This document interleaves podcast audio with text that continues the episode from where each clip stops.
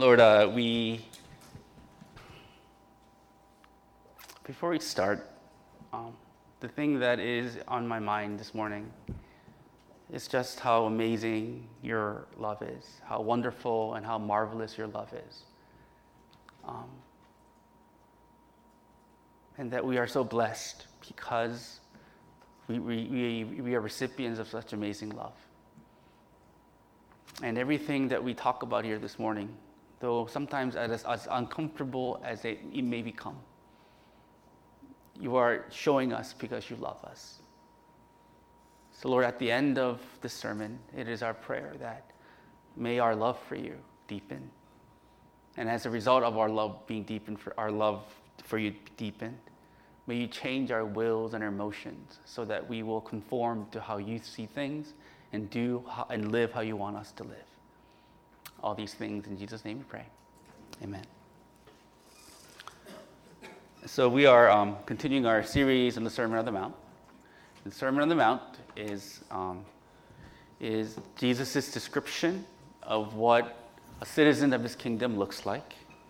And not only a description of what a citizen of the kingdom looks like, but how his people ought to live in this world.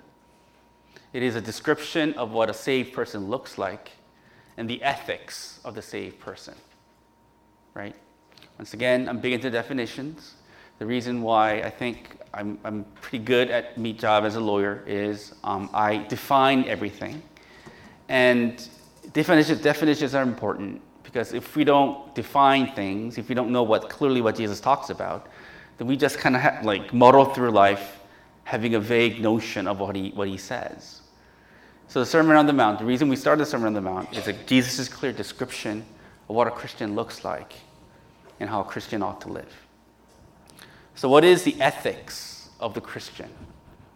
Right? Is the reason why God has placed you in this time in history, it is so and, and, and the reason why he has placed you among the people of your life is because he wants you to live ethically amongst them.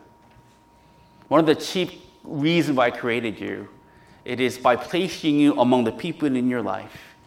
He wants you to treat them, love them as he has loved them. I know some of you complain about your jobs, of where you are, right? I know some of you complain about your family situation. But you need to have, have a bigger perspective. The reason why God has placed you in the job that so dissatisfies you, it is so that you will learn how to love those people the way He loves those people. That's it. He didn't give you that job for, so, so that your name can be praised. He didn't give you that job, I don't know, so that you can have a good old retirement plan. The primary reason why He gave you that job, it is so that you will love those people whom you cannot love what Jesus has called us to do and what the Sermon on the Mount clearly tells us is Jesus has called us to love people very carefully and very righteously. The call of every Christian is to love people carefully and righteously. Why carefully? When you have something that is very valuable, right, you treat it very carefully don't you? If you have like a $200,000 car, you're not gonna like take it to, I don't know, some wood somewhere and like get it scratched and stuff. No, you're gonna take it, you're gonna, you're gonna value, you're gonna take good care of it. The more valuable you, it is, the more care that you take into it. And the reason why God wants us to treat people very carefully is because human beings, I don't care whether you like them or not, objectively speaking, human beings are the image bearers of God. They are the only creatures in this world that reflects God. The reason why God has placed human beings in this world, it is so that through the human, the world will see who God is. For example, I really, the thing that, one of the people that I admire the most, and you know, one of the reasons why I respect my wife so much, is because she's an artist. I really I really appreciate artists, people who can draw, people who can create, people who can play music, because I can't do any of that, right? But the reason why I appreciate them so much is because the reason why God has given those people creative abilities, it is to show the world, right? To, to show the world that this person who creates is a reflection of the God who ultimately creates. The reason why we're able to create something beautiful with our hands is because we're made in the image of the ultimate creator, the ultimate artist, right? The reason why there is laws in the world, every society has laws, and the reason why there's laws in this world is because, and the reason why human beings make, make laws is because we are made in the image of the ultimate lawgiver. God is, God is not a God of chaos, He is a God of order. And because we bear His image, we cannot help but to order things. The reason why we can talk, the reason why we can communicate, is because we're made in the image of a God who communicates. Right? Good old Ricky told me, did you know plants down there, they communicate with each other? Ricky's big into farming, right? And every time he talks, he talks about farming. And evidently, all the grasses and all the soil down there, they communicate each other. The synapses of your brain communicate with each other. We are living in a reality, it's full of communication. The reason why we can communicate, we can talk, we can listen, we can understand, because we're made in the image of the great communicator.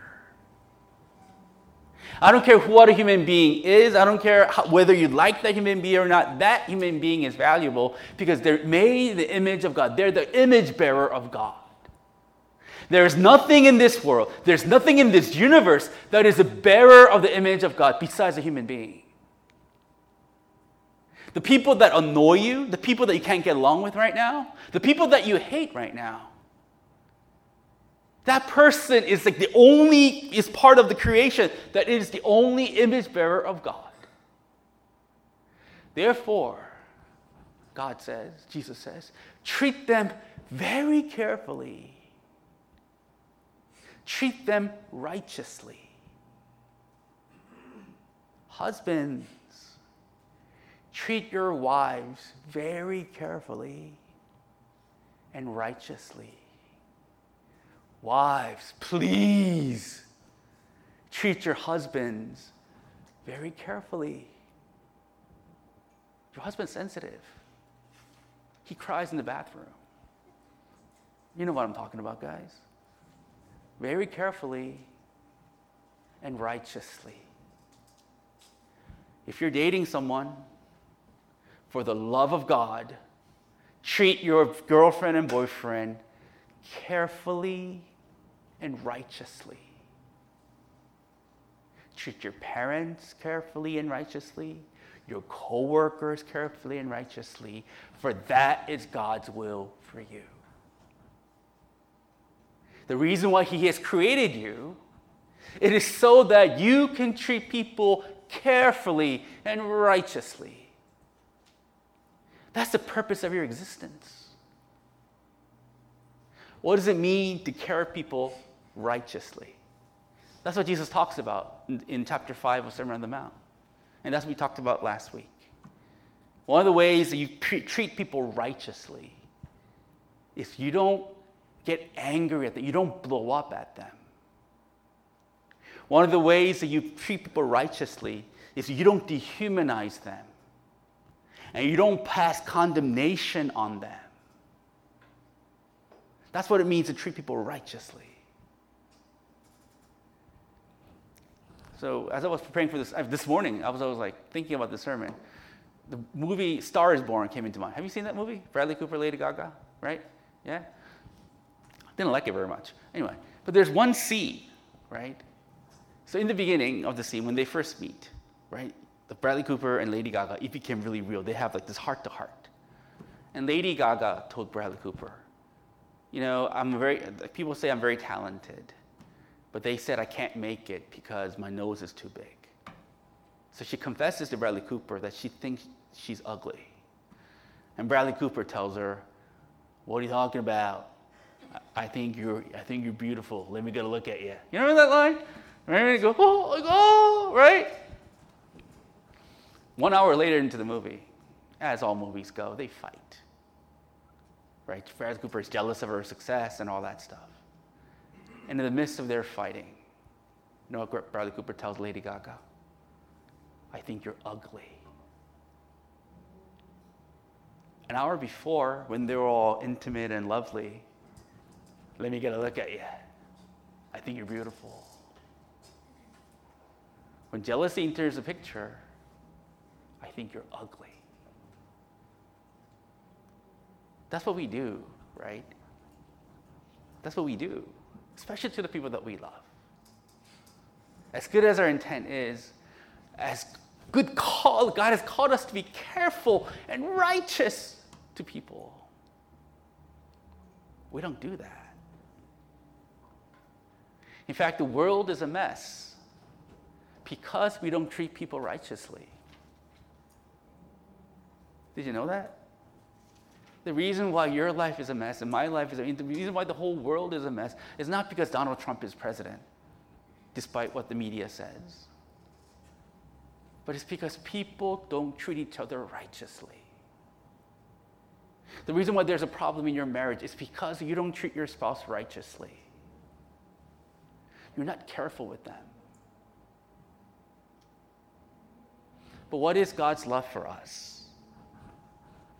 God's love for us is very righteous, is very careful. What is God's love for us? He takes sinners like us and He loves us and forgives us and heals us and gives us new life. That's the love of God, isn't it? And the best example of the love of God in my mind, and I think I, I give this example every year, is God's love shown through Hosea's love for Gomer. I think there's some of you who have never heard, you know, the Gomer illustration, and some of you have heard it for. So, for, if you have heard it multiple times, forgive me, right? You can just, you know, freeze out a little bit. But God's love for mankind and His people is really well illustrated through Hosea's love for Gomer. And for those of you who don't know, Hosea was a minor prophet living in the Old Testament Israel time. And what God, one day, prophets have direct communication with God. And one day, God calls Hosea, says, Hey, Hosea, you know that woman Gomer? Gomer has a lot of friends in town. She's a very popular lady in town. You know what I'm talking about? She has many guy friends. Right? Eh, eh, comprende? So so that Gomer is Miss Friendly of town. What I want you to do is to go marry her and love her. Come again? Go marry Miss Friendly and make her your wife.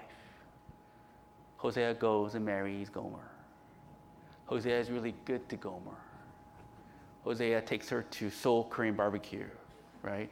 and get the you know A menu, not the B menu, but the A menu with all the steak. You know what I mean? Right? Hosea, uh, you know, call one eight hundred flowers like one month before the anniversary. Not like good old PJ who does it like 24 hours before. He's really good to her. And she's so touched. And he loves her. And she, and she, she kind of loves her, loves him. But then the desire kicks in. And Gomer goes out and starts to have an affair with a guy in town. Not only has she has an affair with a guy in town, she gets pregnant with the guy's child. God tells Hosea, Hosea, go after her. Come again. Go after her, forgive her, go after her. Hosea goes after her takes care of her and, her and, and, and the baby, even though the baby's not his. I think the name of the kid is That's Not My Kid. I, I, I think that's true. Look at the Bible. I think it's a little bit bitter. The name of this kid ain't my kid, right? And so he raises the kid and her and loves her. Gomer is touched. But Gomer, a few time passes, the old itch starts itching. Gomer goes out, has another affair, has another kid. God says, Go after her, love her. So he does. Until one day, Gomer says to Hosea, I found the love of my life. He's my soulmate. You know how those soulmates go, ladies? He understands me like no man can. He's my daddy figure, boyfriend figure, all rolled in one. This is love. I'm leaving you. And by the way, raise the, these kids that I have with the other men. Can you raise them, please, while I find my freedom? So she leaves. Hosea is stuck with three kids, including ain't my baby. You know what I mean? That's it, right? Uh, he, he's, he's done all he can, Hosea, Hosea, Hosea did, right? But then God says, Gomer is being the guy that Gomer ran off with, Mr. Husband and boyfriend and all rolled into one, has abandoned her and has sold her to slavery. Go rescue her. So good old Hosea goes to town, gives her, I think, two, two, two silver or something. He goes with the money and he goes to the trade show and he, he sees his wife naked, being objectified and treated like scum by men. He pays for her. And he says, Let's go. Brings her back home. That's how God treats human beings. That's the love of God. And this love of God is shown in Jesus' interaction with sinful women, too.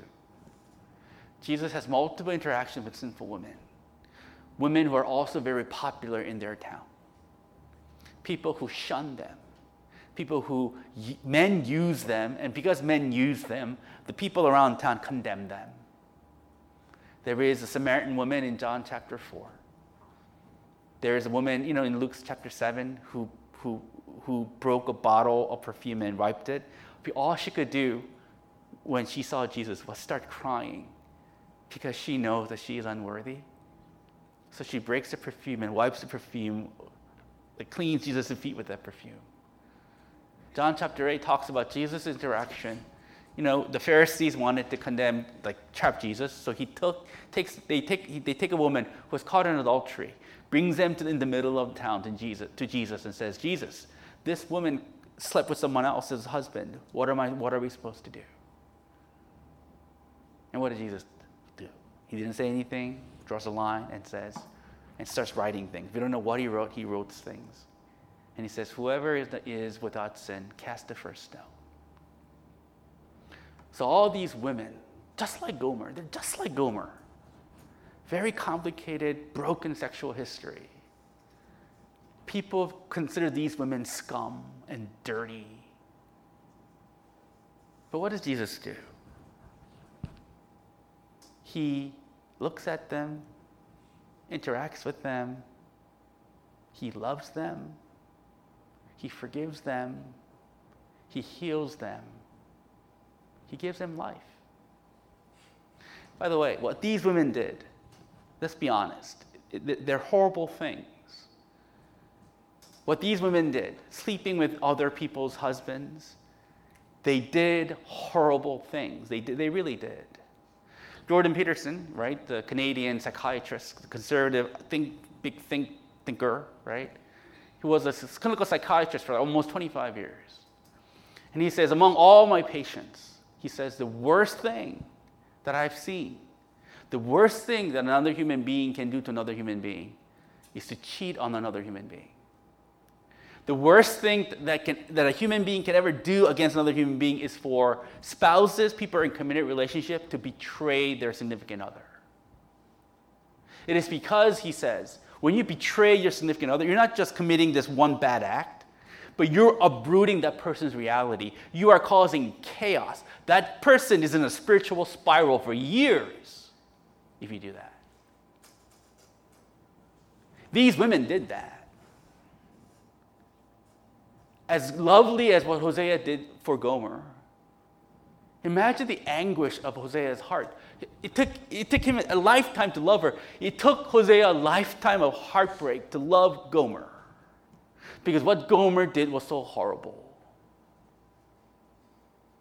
That woman who wiped Jesus' feet with, with perfume, She did horrible things. She slept, she sold her body, she slept with other people's husbands. Imagine that you're the wife of that person that that person cheated on with this woman. Imagine you're a child of that person, one of those people that, cheat, that, that, that, that your dad cheated on with that woman. It's a horrible, horrible thing that, they, that, that they've done. It's a horrible thing that the men they did things with her also did horrible things. But it was a horrible thing. And I think they rightly deserve judgment. Jesus doesn't just forgive their sins, right? Jesus doesn't just like say, oh, you knucklehead, don't do it again. He doesn't do that. He, he can forgive them because he knows that he's going to die for them. He knows that the horrible thing that they have done and the sorrow that they have, they have caused, He's going to love them enough to die for them. All the penalty that they have incurred because of, because of their sins, Jesus took on the cross. And because He did, He can love them, He can heal them, He can restore them, He can give them life. And that's what Jesus does. That's what Jesus does. Even now, that's what he does. You know, prayer and praise night on Friday. Good old Ricky gave a testimony, right? And oh, I mean, if you want to listen to it, ask Ricky. But it's an amazing thing. And by the way, that was the most objective, like testimony I've ever heard right? That wasn't like, oh, you know, like I, I got into a car accident and God, like, God saved me. It wasn't, it was the most well systematically thought out testimony I've ever heard, right? But one thing was clear. Ricky is not the guy that he was. Ricky is a new man. And I didn't tell him this. After the you know, service was over, I looked at him with such loving eyes. Phil caught me. He, he laughed at me. He go, what are you doing? I was like, and it's, it's not because I love Ricky as much as I do, right? But it's because I was just amazed at what God has done for him. He took this young man who was in a dark place, who did dark things, and he loved him, and he forgave him, and he gave them a new life. And that is what he done for all of us. No? This morning, yet as of yesterday, this morning, I can't think of this song just keeps like coming in my mind over and over again. You know that song? I stand amazed in the presence. You know, the, of Jesus the Nazarene. And wonder how he can love me, a sinner condemned unclean singing how marvelous, how wonderful, shall, and shall, and what, and wonderful, and what, how does it go? And so my song shall ever be, how marvelous, how wonderful is my Savior's love for me. That is the love of Christ. He loves like that. We are loved like that. What lust is, lust is opposite of that. Lust is the opposite of the marvelous, wonderful love of Jesus Christ. The love of Christ forgives it heals, it restores, it gives life. What lust does, lust destroys, it damages, and it sucks the life out of the person. The reason why we need to talk about, before we talk about lust, we need to talk about the love of Christ. Because what lust is, is such a complete opposite of who he is. When Jesus says, when Jesus warns against lust, a couple of things. Number one, he, he doesn't mean appreciating someone's beauty is not lust. That's not what lust is. I can look at Sean Kim and say, You're a beautiful man. I'm not lusting after Sean Kim. Right? What lust is, the definition of lust is over desire. Over desire. That's what lust is. That's the biblical definition of love. Over desire. You are overly passionate. You are overly hungry about someone or something. That's what lust is. And when you are overly hungry and overly passionate about one thing, or a person, for example, it isn't really that person that you love as much as your hunger, right? Lust is really about consumption. Lust is really about consumption, using someone to satisfy your hunger. Lust is like a Snickers bar, right? That will satisfy your hunger. You're burned with this overwhelming hunger for someone. You don't care about what the person is. You don't care about the fact that that person is an image bearer of God. You don't care about that person's background. All you know is that you are hungry and you want to feast. And therefore, you use that person to feast your hunger. Give you an example GQ magazine. Obviously, I read GQ, right? So I read a GQ article like a long time ago. And was the, and the writer went to a diner, right? And there was this young waitress in the diner. He writes about it in his in GQ. And when he saw her, he was intoxicated with her. Right? She was like this young, radiant, legal, right? Young, radiant, you know, this creature like her perfume intoxicated him, her hair, her flowing hair, he just couldn't get out of his mind. He just, oh man, like all he could sense was her. He really needed to have her. So I don't know what his game was, but she went home with them to his hotel. And that night, he had sex with her. Next morning, he got up and she was sleeping next to him. He was looking at her. And he started to see things that he didn't see the night before. Her nose is just a little bit crooked, right? Her middle toe is slightly longer than her big toe, right? She had little blemishes, like in her skin The more he looked, the more discoveries he made, he realized, oh, I don't want her.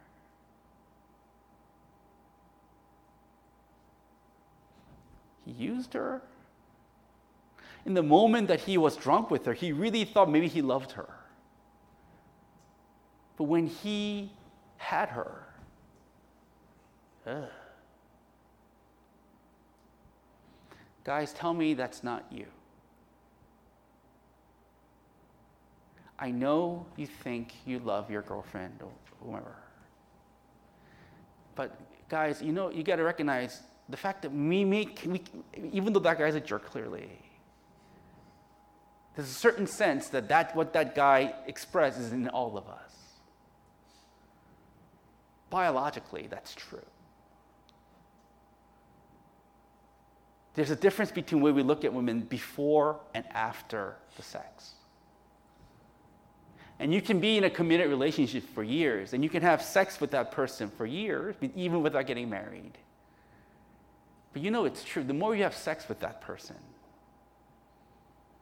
the more you get kind of tired of her. Little bit by little bit. You know it's true. How do you know? The longer you sleep with, with someone, the more mistreatment. You, you, you're not, the more you sleep with her, the more careless you become of her. You know, you know, isn't that true? You used to be sweet in your words, but the more that sexual relationship progresses, you are not as careful with your words anymore. That's what lust is. Ladies, don't be haters. You lust too. In fact, the rate of women infidelity is skyrocketing. compared to 20 years ago, the rate that women have affairs, it increased 40%. The rate of men having affairs is just like, you know, it's, it's, it's kind of stagnant. It's always the same. Yay. It's always this, the rate of men having affairs. Women in the last 20 years, wow. In fact, studies, according to the University of Kentucky, and I guess it's a legitimate study because it's from the University of Kentucky, more millennial women, millennial women are having affairs than millennial men. Women between the ages of 18 to 29, I have no idea why they would be married at 18, but like, let's, let's say you're from West Virginia and you get married at 18, right? No one from West Virginia, right? Hey, James from Kentucky, right? so, right, right? So, so, like, more women in that age group is having more affairs than the men of that age demographic. Women lust. But women's lust is guised, it's disguised. Because men are pretty simple. Oh, she's hot, I want her. That's it. But women contextualize. Like women, like look, like there's a certain if there's a guy that she's fascinated about, if the guy, if the guy that kind of respects her, and if the guy starts to show desire for her, being desired by the guy that she likes is intoxicating. So you start to build in your image of your mind who this guy is. That guy could be a total jerk, but when you start to discover that the guy desires you, that, you, that guy finds you desirable, I want him. Women's lust is very tricky because women think that's love. Women think the lust that they have towards that guy, by the way, it's not the real guy that you're in love with, it's just a figment of your imagination. No guy is that guy that in your mind. No one is, basically. But you're burning with lust for that person. You're just using that person to satisfy your fantasy, just like guys are doing it. Lust is a destroying of someone, using someone as a consuming object. You have no care about the fact that that person is bear, image bearer of God. That person ex- is solely for your pleasure, for your consumption. God doesn't treat a human being like that. God loves the human being. He never uses human beings. But we do that. One of my best friends,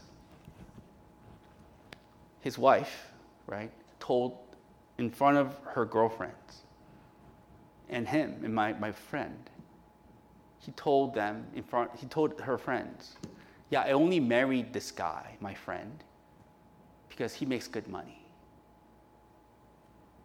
I married him because he makes good money.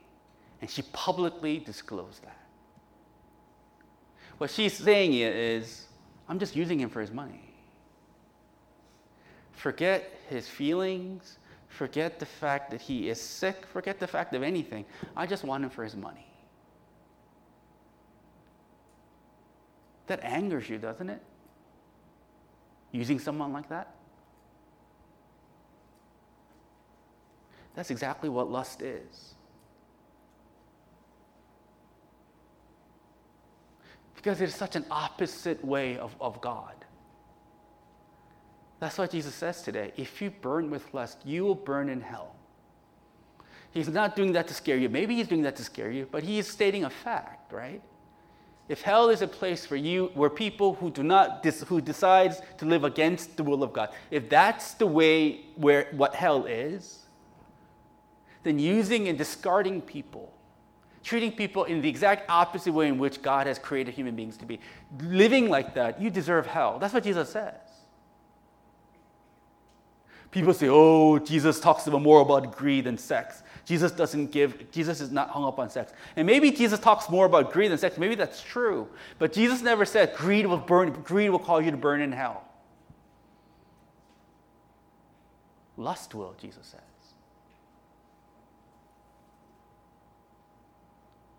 Lust will. Because it is opposite in which God loves you.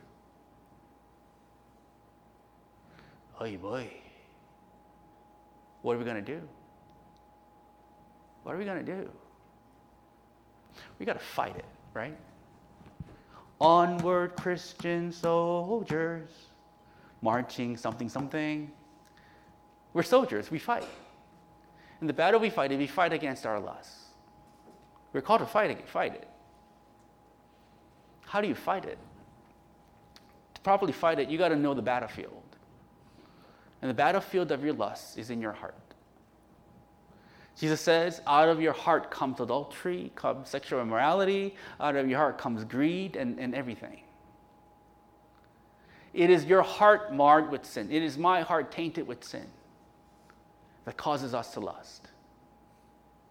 There is a power inside of us, that inside every human being, that says it is perfectly okay to treat people like that. A heart that does not recognize God starts to think that it is perfectly acceptable to use and discard people as I wish. There's a force in our heart that says it is okay to speak to other people as I wish. It is perfectly okay to treat people as I wish. It is perfectly okay to trample on people, use people for my pleasure, for my glory. It is perfectly okay to use people like that. There is something, a power in you that says that is legitimate. How are you going to overcome that power? How are you going to? Can you overcome that power by making laws? Can you overcome that power by making, by, by saying what? Can you overcome by power just by information? If I tell you, if I just tell you exactly what I told you today, that if you lust, you're going to go to hell, will that information cause you to overcome that power? It won't. Look, in the last month or so, there's two high profile like Christian leaders that said adios to the Christian faith. One of the guys like did it last week. His name was some Hillsong dude, Marty Sampson. Marty Sampson, are we, do we sing any of Marty Sampson songs? Uh oh, right? Marty Sampson song, Marty Sampson says, Oh, I'm not a Christian. There's multiple gods, multiple truths. I'm not into Christianity. Adios, Christianity. One of the Hillsong dudes left. But the dude who started, the high profile dude who started the departure, was this guy named Josh Harris. Josh Harris was a pastor of a, of a, of a, a church in Gaithersburg, Maryland, right? And Josh Harris' claim to fame was when he was 21, he wrote a book called I Kiss Dating Goodbye. Uh, pastor Jay, Pastor Jay wrote it, not Pastor Jay, Dr. Jay read it, he read, he, he wrote I Kiss Dating Goodbye, a million, sold a million copy. It was a Christian evangelical phenomenon in the 1990s. And his premise of that book was um, dating leads to sin. And that's kind of true. If you take a sinful girl and a sinful boy together, you mix it up, what happened was you, you just you, you sin, right? And he says to avoid, Christ, to, to avoid that kind of sin, we need to figure out another way that men and women should date each other called courtship. I haven't read the book, right? I think, I think I've read it. I think I've read it. I just kind of forgot about it, right? And he says he, he devised new ways in which men and women can, Christian men and women can date. But a few years later, he wrote a book. He wrote another book said, I titled, I said goodbye to I Kiss Dating Goodbye. And basically, it's complicated. And in, in, in the book, he says, yeah, like, I, I, even though I wrote that book, like the first book, I didn't follow any of my rules. Hypocrite, right? And, after, and a few years later, he says, yeah, I'm not a Christian anymore. Bye bye. And there are many reasons why he left, and I have no idea why he left. But I think one of, the, one of his failings is this. When he was 21, he thought if you just give Christians new rule, new sets of behavior to date, then that can secretly overcome the lust in our hearts. It doesn't. I can tell you, I can give you a list of why lust is bad and premarital sex. I can give you a list of psychological studies after studies of all these reasons of why lust is bad. But that information is not enough to, to overcome the power that is within you. The power of thinking that you're the master of your own destiny. The power that says that you can make decision of what is best for you. The power of sin. And the only one who can defeat that power is Jesus Christ. That's what the gospel is. Because on the cross, by dying for us, by, by paying the penalty of, of, of, our, of our sins, he took the power of sin out of us. I don't know how that really works in spiritual sense, but that's true. That's the way men become free and women become free of lust. When you truly meet Christ, when you truly encounter Him, when the power of the gospel truly becomes in you, how you look at other people, how you want to treat other people, that changes. The power of Christ really does change that. The more you're in love with Christ, the more you see Him clearly, that power you feel, you feel leaving you. Look, no. My wife thinks I should, I should have been a priest or a monk, right? She says all, all the time. And the reason why she says I should have been a priest or a monk is because she thinks I have zero interest in women, right? Doesn't mean I'm, you know, playing for the other team, right? Same team. But she, she just says, like, I, I, I she, she just knows that I have zero interest in women. Like, ew, right? Right? Okay, once again, doesn't mean that I play for the same, right? It, it, like she thinks that way. And we had that conversation a couple of days ago. She, she said, Yeah, you should have been a priest or a monk. And I said, You have no idea what is in my heart. I'm a man, right? And there's lust. Of course, there's lust in here. Of course, there is. But what I know is this when these thoughts come into my head, and they, and they do come ferociously sometimes. The more I praise Christ, I don't know why that is, but the more I praise Him, the more I fellowship with the people of God, naturally, I don't know how that explains, that desire just leaves me. It isn't, I don't say, oh, I shouldn't lust, I shouldn't lust, I shouldn't watch it, I shouldn't watch it. That's not, that's, not, it does, that does nothing, right? When my mind and my heart is averted to where Christ is, that desire is no longer there. That's how you overcome it. Power of the gospel.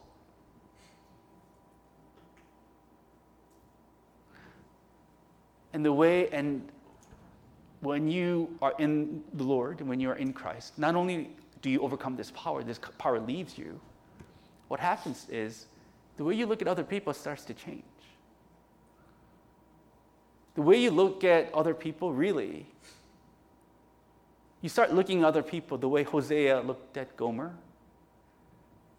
You really start to look at people the way Jesus looked at those women you start to see the complete picture of that person. And when you start to see the complete picture of that person, really true, it happens in Christ. When you start seeing the complete picture of that person, you don't want to lust after them anymore. I'll give you an example. Robert Pattinson. You know who Robert Pattinson is? Edward Cullen, right? I love you, but I want to drink your blood. You know that guy? Right? So stupid. I sparkle in sunlight. You know what I mean? that guy. right? the new Batman, by the way, right? You like him, Sean, as new Batman? Yeah, I agree. Yeah, yeah, side conversation. So during the frenzy of Twilight, right? Like, like women were going crazy after him, right? So there's this one woman, he says, when he was when they were shooting one of the sequels of Twilight, there's, he says there's one girl who always came to the set, who was obsessed with him. She always came to the set. And one day he got bored Right? So she could clearly see she was obsessed with him. So one day Robert Pattinson got bored and says, and went to the fan and said, Hey, you wanna have dinner? So he took her out to dinner. And in the dinner, he laid out all his problems to her. Oh, this is what my problem is. I feel la da da da da. During the whole dinner, he was like treating her as a personal counselor. and after the dinner, it says she never came back to set ever again. Before knowing him, it was just a figment of her imagination.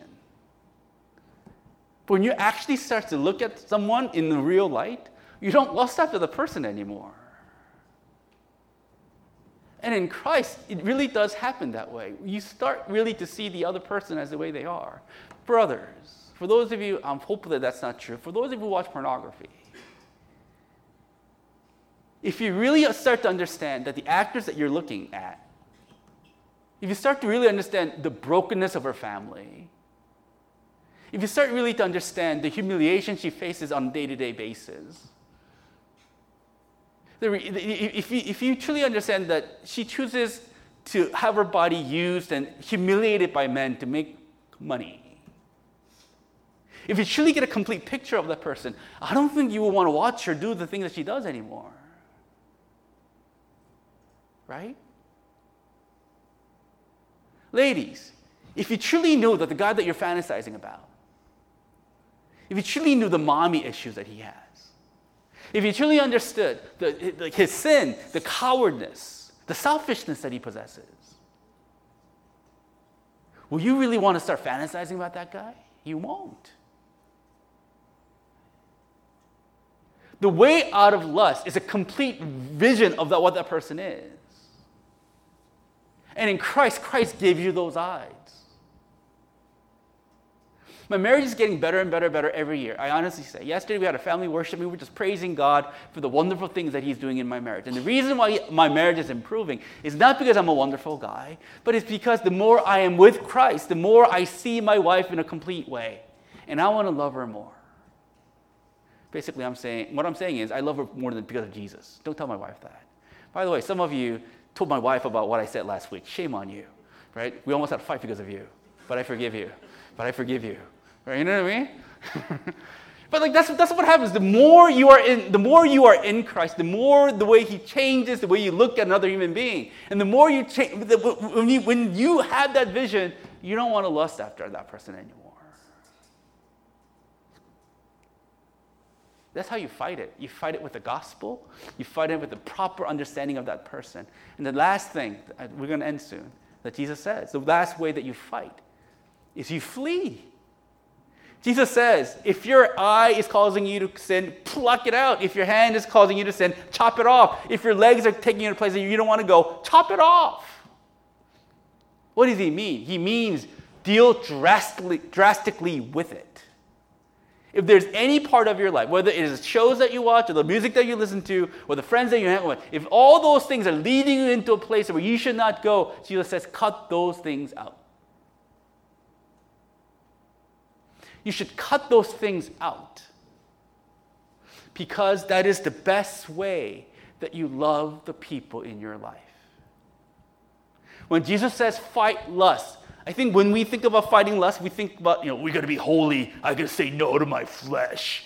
I want to deny myself. That's how we think what fighting lust is about. I think that's how guys think, right? I don't want. I want to watch, but I'm not to watch it. Right? The motive of fighting lust is not I want to be super holy. The motive of fighting lust is love. The way, the, you, the reason why you fight lust is because you love God. Fighting lust is the way you love God. The way you love the person that you're tempted to lust after, the way that you love that person, right? It's not, and the, it, like, way you love the person is not lust after them. You're tempted to lust after the person, but the way you respect that person, whether that person is on the TV screen or in, the, or in one of the people in your life, the way you respect that person is not lusting after them. The way that you love your husband and wife is not to lust after someone else, it's the motive of love brothers and sisters who are dating, the way that you love your boyfriend and girlfriend the most is to fight lust. Don't do it. Out of love for them, don't do it. Guys, when we have sex with them, it's true. Biologically, it's true. We want to, we kind of used to, we want to leave. But the more women sleep with you, the more in love they are with you. It's crazy. Biologically, that's true. So if you sleep with them, you want to leave, but they want you to stay. You want to do that to the person? Really? You want to do that? To the person that you love? Don't do it. Because out of the, your love for them, fight lust. That's how you live the Christian life.